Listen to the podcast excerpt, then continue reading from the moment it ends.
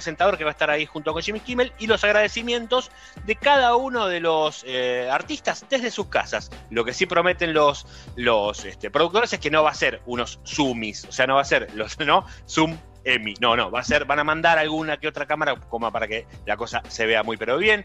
Entonces anota María, ¿eh? Domingo, 9 de la noche. perfecto. Domingo. Y 9 de la ayer noche midió, arrancan. sí, y ayer midió más el cable del fútbol que los canales de aire.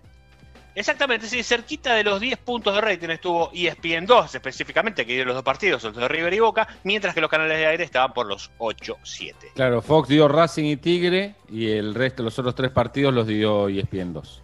Bien, a las 8 y 23 de la mañana saludo a Cecilia Todesca Boco. Ella es vicejefa de gabinete de ministros de la Nación, es economista y una economista muy escuchada dentro del gobierno, parte del el equipo que tomó las decisiones que se anunciaron esta semana. ¿Qué tal, Cecilia? Buen día. Hola, buenos días. Bueno, una consulta con relación al dólar. Tomaron, sé que bueno, son medidas del Banco Central, pero de todas maneras, digamos, son, son medidas que toman todos en conjunto con relación a la prohibición ahora para acceder al dólar de los que sean titulares de asignación universal por hijo, los que hayan refinanciado deudas o tengan deudas eh, financiadas de monotributo. Hay un gran universo de gente que venía comprando dólares que ya no va a poder comprar los 200 dólares de atesoramiento. Sí, así es. Se trata de un universo que recibe asistencia por parte del Estado. Entonces, la verdad es que nosotros no podemos, por un lado, inyectar pesos en la economía y, por el otro lado, perder reservas, eh, porque en realidad no, no, no es un castigo para nadie, sino simplemente cuando nosotros perdemos reservas, lo que perdemos es la capacidad que tiene el Estado hacia adelante para promover la producción y promover el empleo, que es lo que tenemos que hacer.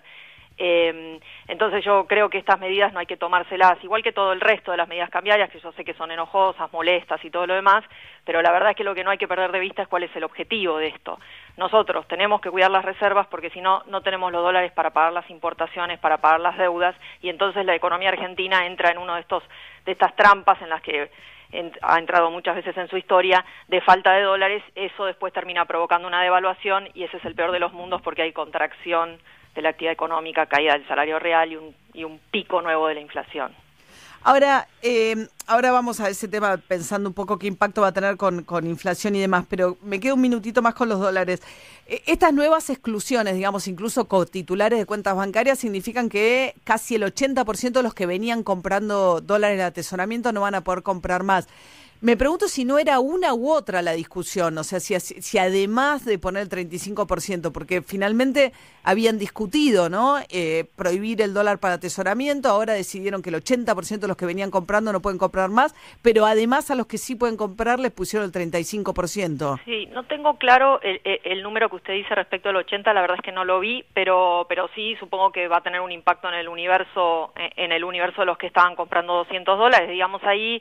Eh, también hay que entender que las personas que compran esos dólares para luego venderlos y hacerse una pequeña diferencia, en realidad están funcionando como vehículos de las otras personas que ahorran, que no son personas que están en situación de necesidad, sino todo lo contrario, ¿sí? Uh -huh. eh, eso es algo, y otra vez, no me quiero poner en un discurso moralista, comprar dólares o no comprarlos no es una cuestión de ser buena o mala persona, todo el mundo lo que está tratando de hacer es defender su ingreso, pero no hay que perder de vista el objetivo central hay una sola caja en donde están todos los dólares, son los dólares de las exportaciones, si no los cuidamos, la economía argentina eh, se, eh, se precipita a una, a una situación de contracción económica y la verdad que es lo, todo lo contrario de lo que necesitamos.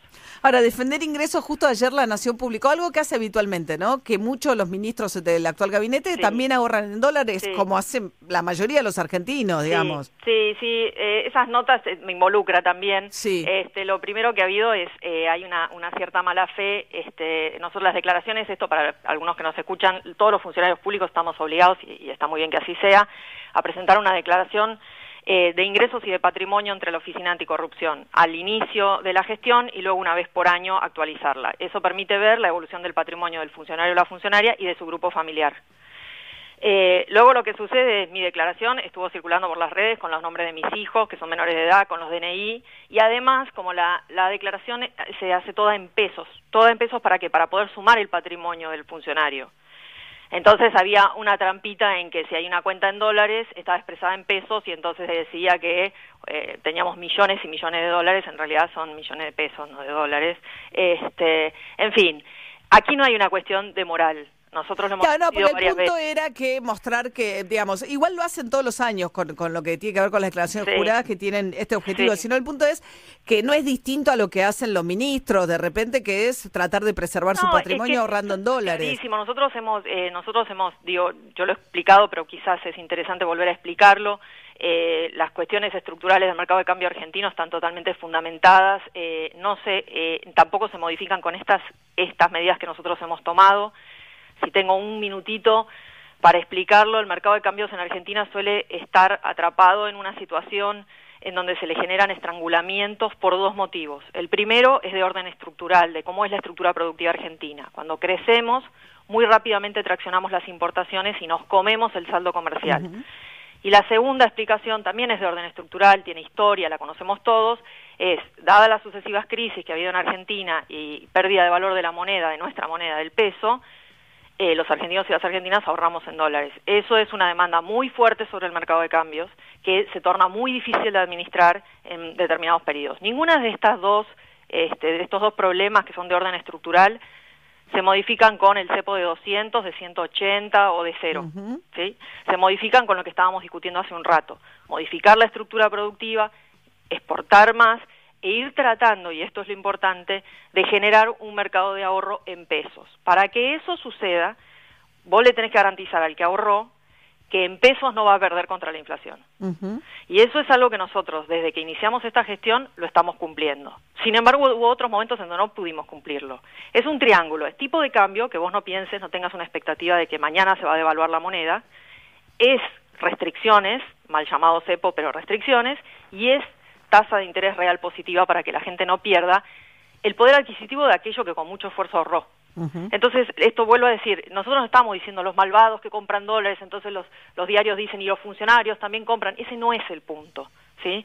Este, es obvio que en la Argentina tenemos este problema del ahorro en moneda Bueno, extranjera. y el que aspira a comprar una propiedad, o sea, el mercado Totalmente, inmobiliario es en dólares, supuesto, entonces es verdad. es un drama. Es verdad, eso eh, también hay que irlo, eso hay que, son todas cosas que tenemos que ir haciendo en qué sentido. Tenemos que ir recuperando la soberanía de la moneda. Yo sé que queda medio ampuloso decirlo así, pero la verdad es esa. Eh, es muy raro el caso argentino. No hay muchos países como Argentina en el mundo.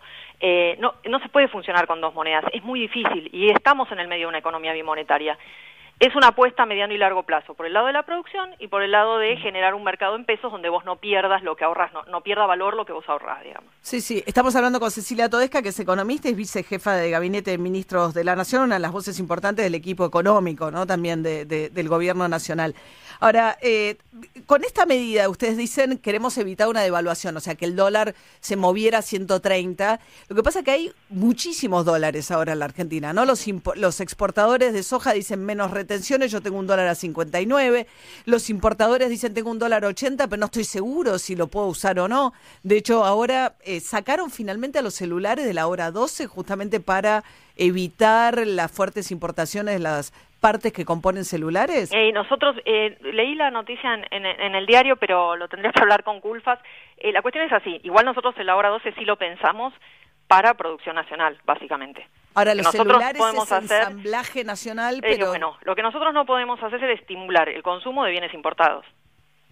Eh. Eso es, eh, sería totalmente contradictorio con lo que estamos diciendo. Si nosotros este, ponemos planes para estimular el consumo, tenemos que estimular el consumo de bienes que tengan una mayor proporción, porque hoy también los bienes tienen muchas partes, eh, de contenido nacional, porque lo que vos estás comprando ahí es empleo argentino. Y eso es lo que necesitamos. Por lo menos estimulado por parte del Estado. Si vos después te querés ir a comprar un celular, no hay ningún problema. Una computadora lo podés comprar, pero no financiado este, con fondos del- eh, públicos. Eh, esta, esta es, esto es un poco la discusión. ¿Y por qué? Porque no nos gusta que la gente tenga buenos celulares. No, no, ese no es el problema. Otra vez, hay que cuidar las reservas. ¿Para qué? Para poder crecer y generar empleo, que es lo único que nos puede sacar adelante. Es como, no, no hay atajos. Quizá no se entiende bien, pero es esto, no hay atajos. Es modificando la estructura productiva. Ahora, ¿ustedes creen que con estas medidas se va a llegar a la no devaluación y que, no, digamos, ustedes dicen, lo peor es devaluar porque además hay inflación, pero da la sensación de que las expectativas de precio, yo decía, el otro día fui a comprar un portamangueras eh, y me dijeron, no tengo precio. Eh, porque la Sí. gente de los plásticos que tienen que importar dicen, yo no sé si voy a importar a 80. No tengo Sí, idea. en la Argentina es cierto que el mercado de cambios es como un cable de alta tensión, ¿no? Y cada vez que te acercás este, eh, te quedas chamuscado. Es decir, eh, pero lo cierto es, hoy los importadores tienen garantizado el tipo de cambio, no es verdad que no lo tengan, desde que nosotros iniciamos la gestión, tienen acceso al mercado de cambios. En algún momento lo que hubo es que las empresas estaban pagando deudas comerciales que habían acumulado y eso también generaba una presión, entonces se charló con los importadores para decir, para no podés pagar toda la deuda juntas porque es imposible, eso porque estaban cayendo las importaciones, entonces los proveedores extranjeros les pedían que reduzcan la deuda comercial, que es algo parecido a lo que ahora eh, en estas últimas medidas se le pide a las empresas respecto de sus deudas financieras, ¿no? que se sientan con sus acreedores y que renegocien con un cronograma de pagos que no haga que tensionemos el mercado de cambio en los próximos meses, ¿no? Que lo alarguen, que lo alarguen en el tiempo. Respecto de los precios, eh, sí, tenemos muchos tipos de cambio. Eh, algunos de esos tipos de cambio eh, uno los mira y pueden generar alguna expectativa. Ahora, lo cierto es que todo el mundo de la producción va por el mercado único y libre de cambios, que es el de 77, 78, 76, depende de que esté mirando. ¿sí? Eh, no es verdad que se paga ninguna importación a través de contado con liqui o por blue. Eso no es así. Eh, y tanto no es así que yo siempre recuerdo, al inicio de la gestión anterior, eh, teníamos nueve pesos por cada dólar. Y en ese momento la conducción económica dijo, vamos a liberar el tipo de cambio y lo vamos a dejar ir hasta el, el, valor de los mercados ilegales, que era 16. Y no va a pasar nada con los precios porque toda la economía ya está funcionando al tipo de cambio Blue o CCL. ¿Qué pasó? 40% de inflación. Yo sé que eso se lee en los diarios y se escucha, pero no es cierto. Los precios en la economía argentina tienen componentes que tienen que ver con el precio al cual se importa y todas las importaciones en la Argentina y todos los pagos de intereses, pagos de servicios se hacen a través del tipo de cambio oficial. Ahora, después se dan distorsiones raras, ¿no? Eh, eh, entiendo que es muy marginal lo que estoy por mencionar, pero como ejemplo, los autos de alta gama, alguien que tiene dólares lo vende al mercado paralelo y se hace un auto de alta gama en dólares baratísimo. Sí, tenemos algunos bienes, como bien usted mencionaba hace un rato en Argentina, eh, expresados directamente en dólares. Uno son los inmuebles y algunos autos, en particular los autos de alta gama también. Y bueno, estas son las cosas de una economía dolarizada y monetaria. Y respecto a los precios, también hay que entender que venimos el año pasado, la Argentina tuvo casi 54% de inflación. Este año, con un poco de suerte, estaremos 20 puntos por abajo de eso, más menos algo, habrá que ver cómo es el último trimestre del año. Eh, se redujo la inflación, pero seguimos con niveles muy elevados. Entonces los precios están todos desordenados. En esto vuelvo a lo de la portamanguera, ¿no? eh, tenemos todavía muchas este, muchas eh, alteraciones en, el mercado, en los precios. Uno va a un negocio y compra un producto, camina una cuadra y el mismo producto cuesta 20% menos. Pero no 2, 3, 5%, 20% menos. Sí, hay mucha dispersión, es muy raro lo que está pasando con los precios. Pero esto es típico de economías que, que han tenido sacudones muy fuertes en la inflación, quedan todos los precios desordenados. Y es obvio, el comerciante a veces de buena fe dice, pero yo cuando tenga que reponer, ¿a qué precio mm. repongo? Y esto suma un poco a eso. Esto son medidas que teníamos que tomar para proteger las reservas. Nosotros creemos que estos mercados, el CCL, el Blue y todo lo demás, no están relacionados con los precios y no porque lo digamos nosotros, sino porque hay historia reciente que demuestra que eso no es así. Que no tenga ningún impacto cero, que yo te pueda decir cero por ciento, no, eso no lo puedo decir, ni tiene ningún valor que lo diga. Eh, eh, tenemos el desafío de trabajar en una economía que eh, tuvo una crisis macroeconómica de balanza de pagos monumental. Fue tan grande que le fuimos a pedir al Fondo Monetario Internacional 57 mil millones de dólares, de los cuales nos gastamos 44 mil. Eso sucedió no hace 25 años, no pasó, un año pasó de eso, ¿sí? Eh, y sobre eso la pandemia. Entonces yo entiendo que estamos todos este, entre angustiados, preocupados y con ganas de, digamos, pasar de pantalla. Eh, pero tenemos que ir despacito, porque son todos temas estructurales de difícil resolución. Ahora, eh, se esperaba menos cepo, no más cepo, por lo menos que lo mantuvieran después del canje de deuda, ¿no? Como que eso trajera un poco de tranquilidad, que no trajo tampoco. Nosotros, eh, quizás era algo que se leía en los diarios, nosotros tenemos bien claro cuáles son los problemas de la economía argentina y sabíamos que uno, un, un hito importante era renegociar la deuda del gobierno nacional. Pero eso era una condición, pero no es una condición suficiente. Eh, eh, no era la única condición. Esa es una de las muchas cosas que hay que hacer. este, este tema que decíamos de los precios, lo que un poco eh, cómo encarar esa agenda productiva, cómo financiarla, eh, cómo administrar eh, el comercio en el sentido de los bienes importados, las partes importadas y dar tranquilidad porque eso tiene que ver con la producción, cómo generar empleo, cómo generar empleo con derechos, cómo ir acomodando todos los precios de la economía luego de sacudones tan fuertes. Ah, la lista de, de Sí. tareas es, es larga. Cecilia Todesca Boco, vicejefa de Gabinete de la Nación, muchas gracias. ¿eh? No, muchísimas gracias a ustedes por la Y invitación. gracias por habernos atendido. 8 y 37 de la mañana, 15 grados 6 la temperatura. Estamos en Hashanah, el Año Nuevo Judío. Enseguida charlamos con Narda Lépez, ¿eh? para, eh, bueno, porque no solamente este, quienes tengan las festividades familiares, todo mucho Zoom va a salir este fin de semana para las festividades del Año Nuevo Judío, pero para los que quieran también comer un poco de comida judía en estas fechas. Ya charlamos con Narda, 8 y 38, la máxima para hoy 23 grados, queda un fin de semana puro sol, ¿eh? con máximas un poquito más bajas que las que estamos teniendo ayer y hoy, sobre todo ayer hizo mucho calor, 16 el sábado, 18 el domingo. Esto es The Weekend, Blinding Lights.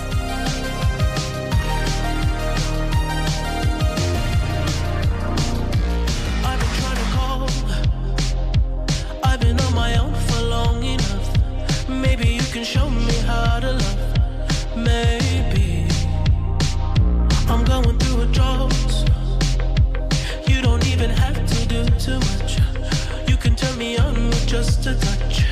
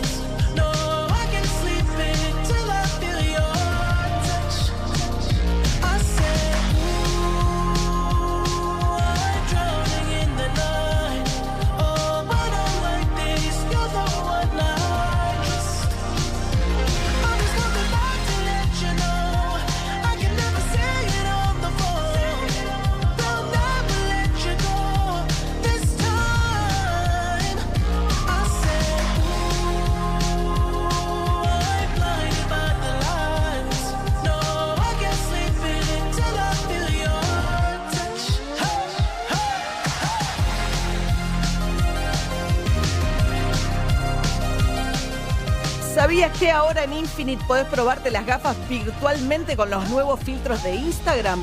Entrá y probate todas las gafas de ver y de sol en Infinite Eyewear, eh, E, Y, E, Eyewear y postea tus fotos con su nuevo probador virtual que hará sorteos cada semana a la foto más likeada. Probala ya y aprovecha los mejores precios y envíos gratis en www.infinite.la. Bueno, esta noche es Rosh Hashanah, el Año Nuevo Judío, así que aprovechamos y charlamos un poquito de comida judía con Narda Lépez. ¿Cómo andas, Narda? ¿Está muteada? Ahí está, Anabel, estás Ahí muteada. está. Ahí Se me está. cayó todo, se me cayó Oh. todo el teléfono, todo. Porque tenía acá año mi- 5800. eh, puta madre, perdón. Ah, 5781. Tranquilo, tranquilo. Sí, Se me anda mal. sí, sí. Tanto Zoom, esto anda mal. 5.000. 5781 Puede es el ¿no? año. Sí. Nuevo judío. 5.781 y eh, lo que se, los- se le dice como cabeza del año, como el principio del año. Y por eso eh, está muy relacionado a simbolismo en la comida que, que se come hoy. Entonces, por ejemplo, lo principal que se va a comer hoy es manzanas y miel, porque tiene que haber algo muy dulce, porque que el año sea dulce es bueno. Entonces, eh, después de eso, si uno ve eh, cuadros o fotos o cosas, en general vamos a ver granadas, pero eso tiene que ver con que se busque una fruta que sea de la estación y que no, no se haya comido en familia todavía. Entonces, eh, eh, en, otros, en otros hemisferios hay granada, acá eh, probablemente podamos tener alguna, algún duraznito que empiece a aparecer. Torta de miel. La torta de miel, todas las familias tienen una receta. Algunas pueden tener eh, distintos tipos de especias, como digo, clavo, canela. Y yo probé algunas que tienen ron, café, té y nueces. Mm. La torta de miel, que es esa torta oscurita, húmeda, especiada, esa Uf. está siempre. La mesa de Hashanah es bastante dulce en general, ¿eh? Ah, mira. Sí. Pero, sí, sí, sí. Después, varéniques, que para mí es- son una cosa espectacular. Los varéniques es como hidrato relleno de hidrato con Anotame cebolla todas, Narda. Ahí estoy, estoy ¿Eh? en todas. Estoy en todas. Ahora, no es el Ah. de papa el varenique, ¿no? Acá Lila más No. o menos me dice No, que sí, que es El parecido. varénique es como un, como un pañuelito, como un raviolito, pero con forma de pañuelo. Se come- perdón, perdón, ¿se come frío o caliente? Porque yo lo comí caliente y me gustó más que frío. En este caso, ¿cómo se come? Yo lo, yo lo comí caliente siempre, no Eh. frío, el varénique. Llegué a comer varénique frío de la heladera al día siguiente, Claro. eh, la- visitando amigos, que soy muy de visitar eh, cuando... Soy muy de ir al día siguiente a una casa que cocina muy bien, eh, cocina judía, porque hay que, se, se come bien, gente, olvídate. Gefilte fish. Gefilte fish se come y se come con zanahoria cortada en rodajitas.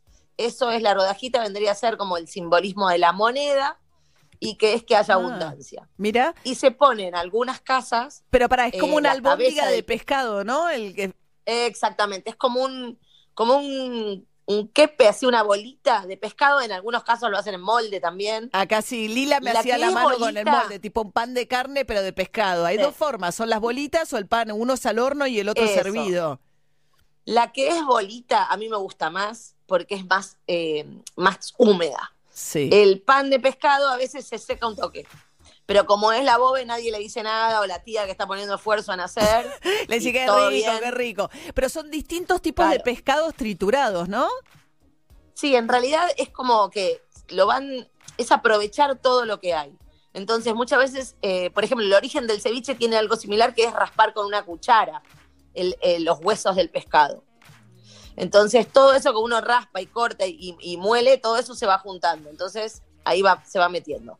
Después, eso se come con una mezcla de crane, que es la raíz eh, de rábano picante, prima del wasabi, Sí. sobrina del sabor así como que te sube por la nariz, ese picante que es Riquísimo. como por las fosas nasales y no en la boca. no. Es Ese espectacular. picante con remolacha, porque le dan el simbolismo de la remolacha para alejar enemigos. Ok. Después muchas Ah, mira. familias en la Argentina comen pollo, un pollo cocido y a veces le ponen eh, papas a ese pollo o fideos. Eso se come más acá que en otros lados, eso es lo que yo la vi. Y después lo que tiene que estar seguro es el jalá, pero que es el pan dulce, que es como trenzado, como uno lo ve, y es un Ah. pan como si fuese Como una para espiga. el que no lo conoce, es una masa medio dulzona con huevo y brillante por afuera, tipo pebete, ponele Como un brioche. con semillitas. Ponele, sí, tiene más huevo todavía. Entonces, lo que se come en, en- ahora en esta fiesta, se come redondo el jalá para que simbolice lo cíclico. Y acá lo que muchos dicen es que para que el año que viene sea como este. En este caso no. No, no, queremos. Este, El démosle año que otra viene- forma al jalá. No que se sea peor, pero juntos. distinto. Claro, que el año que viene nos encuentre juntos en ese simbolismo, vamos a seguir por ahí. Eh, pasas también, hay frutas secas, pasas, dátiles. eh, eso se encuentra bastante. Y eh, hay otra cosa que es que lo de la granada, que había algo lindo que había encontrado, que era que las gran- eh, como los, los mandamientos de la Torá son 613. Entonces la granada eh, tiene un símbolo de aparte de ser una de las frutas de Israel, que Israel en la antigüedad era como muy famosa por la calidad de los frutos, eran frutos de Israel, eran como mega. Es- los rabinos dicen que las granadas de las semillas son 613. Entonces cuando comes Ah. eh, granada, simbolizas eh, le- que el co- incorporas el conocimiento de la Torah. Me encantó. O sea, todo el simbolismo no sabía que la zanahoria era simbolismo de plata. Me encantó, me encantó. Bueno, hay un montón Sí, de emprendimientos gastronómicos, ¿no? Que están vendiendo a través de Instagram o lugares, qué sé yo, comida judía. Está bueno también, más allá de las familias que va- van a celebrar la festividad, gente que por ahí se puede acercar a la cultura también eh, del judaísmo a través de la comida, ¿no? No, eso y que le podés mandar. Capaz vos podés comer lo mismo y mandarle, no sé, un jalá a cada miembro de tu familia y es una manera de compartir el pan y de, y de estar juntos. Eh, los que estén haciendo burbuja probablemente se vean, pero eh, todas estas, una cosa que hay que saber es que se vende un montón la comida, entonces si querés, reserva, no esperes a último momento. claro, tipo, a la hoy. noche. Sí, sí, de hecho hay gente reservando desde el comienzo de la semana, pero bueno. Exactamente. Y hay muchas señoras que hacían esto siempre, antes de, de la pandemia, que preparaban ciertos platos para esas cosas, y ya hay familias como que tradicionalmente piden, no sé, el jalá de Elvira, eh, no sé qué, todo por separado y son espectaculares. Claro. Y aprovecho para mandarle un, un saludo eh, y un eh, Yanato va a todos mis amigos de la colectividad, porque muchas veces quien les habla fue la única goy de la mesa. Eh, Es muy lindo cuando te invitan a, la fa- a las mesas familiares, está Me buenísimo. Bueno, gracias, y es Narda. Yanato va Yanato va. Umetuka, así se dice hoy. ¿Yanato va? Yanato va Umetuka. Bien, y yo agradezco de paso que estás vos, me llegó una caja divina de masticar con los productos que van a estar eh, poniendo en la Ah, feria Masticar lindo. Versión bonito. online en octubre, así sí. que se viene con Sí. todo la feria Masticar, doy fe. Mm, Muy bien. bueno. ¿No? Mira qué lindo. Por. Recoleta no vino. ¿Qué No, va a hacer? ¿Qué va a bueno. hacer? Hagamos Sí, sí, burbujas, sí. María, en tu patio. Chicos, por favor. Burbujemos. No, bueno, Con las productores, orquídeas. gran parte de grandes reproductores de todo el país que hacen distintas delicias que habitualmente se venden en la feria Masticar física y que ahora los van a vender a través de la feria, de la versión online de la feria Masticar en octubre que nos contó el otro día Narda. Gracias, Narda. Hasta luego y muy, muy buen fin de semana. Gracias. Bueno, el lunes es el día de la primavera, hay preocupación de todos los municipios. El ministro de Salud, Fernán Quiroz, dijo que va a haber un dispositivo especial, que van a tratar de asegurarse que los chicos vayan a las plazas con barbijo, distancia, en fin. Va a ser muy difícil probar un operativo para tratar de que no generen mayor, este, mayores problemas las celebraciones del Día de la Primavera el lunes. Eh, eh, también sugirió evitar el transporte público. Y mientras tanto tenemos nuestro plan de fin de semana. Yo me voy a ir al autocine de obra sanitaria. ¿eh? Eh, ¿qué los a premios ¿Sabés qué vas a Gardel esta noche, los premios Emmy el domingo. El Volvió el fútbol sí, y. Lila Vendersky nos ofrece teatro. Eh, Yanato va, Lila. de Roya Yanay, no haces ninguno de los planes que hoy propusimos, podés arrancar y ver teatro hoy, que a las 9 van a subir la obra de Yo, Encarnación Escurra, que es una obra que eh, actúa Lorena Vega, dramaturga, hemos hablado mucho de Lorena Vega, que acá en este programa la amamos, que trata sobre eh, la vida de la esposa de Juan Manuel de Rosas. Uh, tío Pacho va a estar como loco. Tío Pacho, seguro Sí. ya tiene entradas, tío Sí. Pacho, digamos todo. Y es un personaje muy polémico, vamos a ponerle un título así, eh, porque mm, algunos dicen que ella fue la gran ideóloga de lo que fue la vuelta de Rosas como gobernador de Buenos Aires, la segunda vuelta de Rosas a Buenos Aires. Y la obra trata, se van a recuperar unas cartas que ella le escribía a Rosas, y ahí ves cómo ella va pensando, cómo va tejiendo en Buenos Aires, porque Rosas estaba en el desierto, la vuelta de Rosas, cómo va haciendo alianzas con otras mujeres y con otros políticos para que él pueda regresar.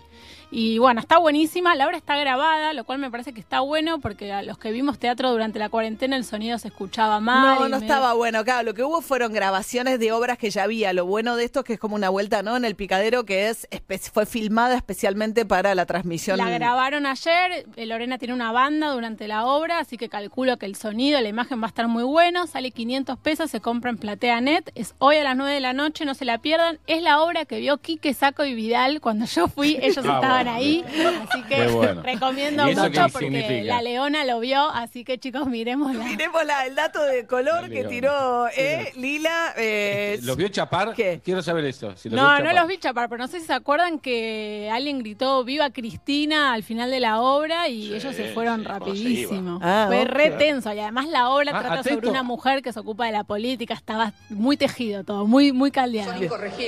Atento que Quique Saco va a ser candidato a presidente independiente, va contra los Moyano a futuro. ¿En eh. serio? Atento con eso, nada más. Se nada bajó más. Greenback, por con ahí va a eso, ser. viejo. ¿Te acordás? Estaba viendo Está Daniel armando un espacio Quique Saco. Mirá, Atento con eso, nada más. Y Quique Saco ya sabemos que es eficaz.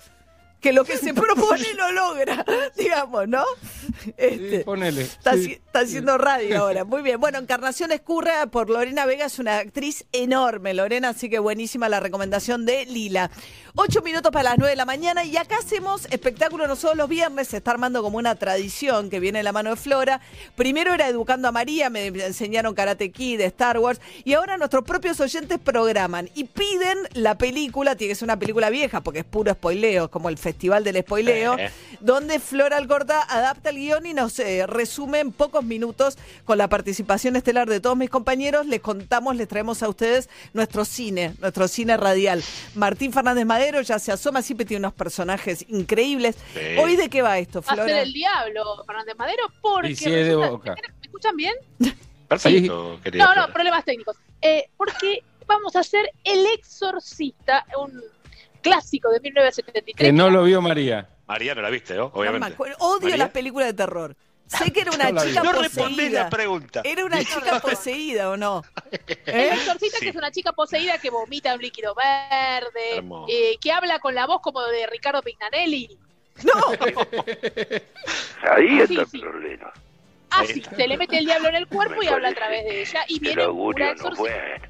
Sí. No. No, el augurio no es bueno, un par de curas a, a tratar de sacarle el diablo del cuerpo. Y así que con actuación de todo este elenco, María, vamos a presentar para vos que te gusta este género. No, mentira, no te gusta.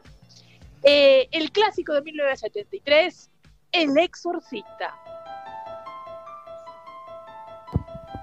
Esta es la historia de una niña que es muy bonita. Miren si será bonita, que se llama Linda, Linda Blair. Una chica como las demás. Hola, soy una niña feliz, soy linda, de clase media y de belleza hegemónica. Gracias, Majo. Pero un día, Linda comienza a ponerse fea, pero fea, fea, ¿eh? Le No. salen forúnculos en la cara, ojeras, el pelo se le pone pajoso, los dientes blancos se le ponen amarillo nicotina. Su madre comienza a preocuparse. ¿Qué baqueteada se ha puesto esta niña de golpe? ¿No se estará drogando esta criatura? Linda se encierra en su cuarto y no quiere ver a nadie. Su dulce voz se ha vuelto ro- ronca y áspera, al estilo Alfio Basile con angina. ¡Quiero estar sola! ¡No me molesten! Esa es linda. También comienza a hablar en lenguas desconocidas, con palabras que nadie comprende. Strudel, Cobra Kai, Transvejer, Duhovne, Lipovetsky. Lo que ocurre es que Satanás se ha metido en su cuerpo y habla a través de ella. Es por eso que Linda actúa de modo agresivo y violento. Hija mía, ¿cómo te sientes? Te veo algo pálida. ¡Vete de mi recámara, vieja chata! vieja chota. La madre desesperada acu- acude al padre Carran, un joven sacerdote que está bastante bueno. Ah. Ninguna tonta la madre. ¿Qué es lo que sucede, señora McNeil? Mi hija está muy extraña. Yo creo que se está drogando o tal vez le está dando la jarra loca. El joven cura visita a Linda y esta le vomita un líquido verde y viscoso en la cara. Ay, qué asco. Una especie de sopa crema de arvejas mezclada con escupida de mate. Ay. El sacerdote con la cara y la sotana vomitada pide ayuda al padre Merrin, un anciano que la tiene clara. Merrin toma su kit de exorcismo y acude a la casa de Linda para liberarla del demonio. Satanás, te ordeno que abandones ese cuerpo. No me voy nada, ¿ves? Sácame vos sos guapo, vení. El cura arroja ben- agua bendita sobre la niña, quien con el diablo empotrado en su cuerpo grita todo tipo de barbaridades. ¿Querés conocer a Marcelo? Vení, agachate y conocelo. ¡Fuera, Satán! Va de retro. ¿Estás de huelga? ¡Agárrame la que me cuelga! Para colmo, la muchacha comienza a caminar en cuatro patas y a girar la cabeza a 360 grados como una lechuza. El padre Merrin lo da todo de sí para poder expulsar al diablo. Voy a luchar contra ti, Lucifer, aunque sea lo último que haga. Y efectivamente es lo último que hace porque Satanás provoca una especie de tsunami y el viejo sacerdote se estrola contra la pared y crepa.